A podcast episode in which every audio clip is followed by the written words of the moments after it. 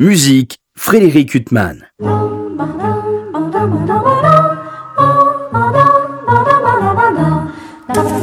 Bonjour.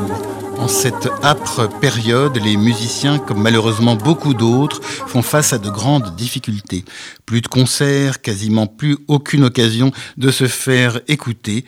Pour les entendre, il nous reste la radio, la télévision et les disques. De tout temps, le disque a permis de sortir des sentiers battus et d'aborder des répertoires qui constituent des chemins de traverse. Or, vient de paraître, pour le label Hortus, un label classique très riche en répertoires rares, un très beau disque enregistré en hommage à un compositeur juif viennois émigré aux États-Unis. Je veux parler d'Eric Zeisel. Le violoniste Ambroise Aubrin, magnifique instrumentiste, en est l'interprète aux côtés de l'excellent pianiste Steven Van Auwaert. Eric Zazel était né à Vienne en 1905. En 1938, il a quitté Vienne pour Paris. Là, il a fait la rencontre de Darius Milhaud, qui, l'estimant beaucoup, ainsi que sa très belle musique, l'a aidé à fuir le nazisme et gagner les États-Unis. Là-bas, Zeisel fréquentera Stravinsky, Hans Eisler, Alma Mahler, Schoenberg et bien d'autres, et il composera de très belles œuvres, dont certaines sont sur ce disque, ce disque intitulé donc Paris-Los Angeles. Mais n'obtiendra malheureusement jamais une très grande célébrité, qu'elle soit de son vivant ou à titre posthume.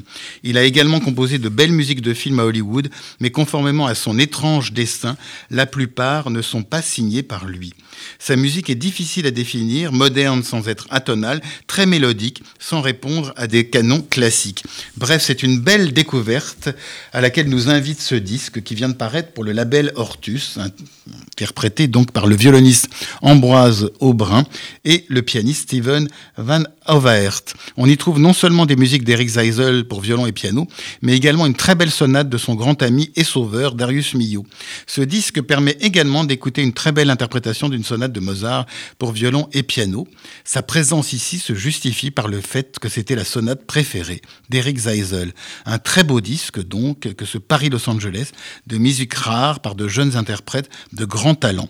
Et pour ceux qui désirent connaître mieux ce compositeur, sachez qu'il a également composé un requiem hébraïque écrit juste après la guerre en hommage aux victimes du nazisme, une œuvre tout à fait splendide qui a également été enregistrée. Quant à moi, j'aurai grand plaisir à vous retrouver dimanche prochain pour une nouvelle interview. Bonne journée sur RCJ.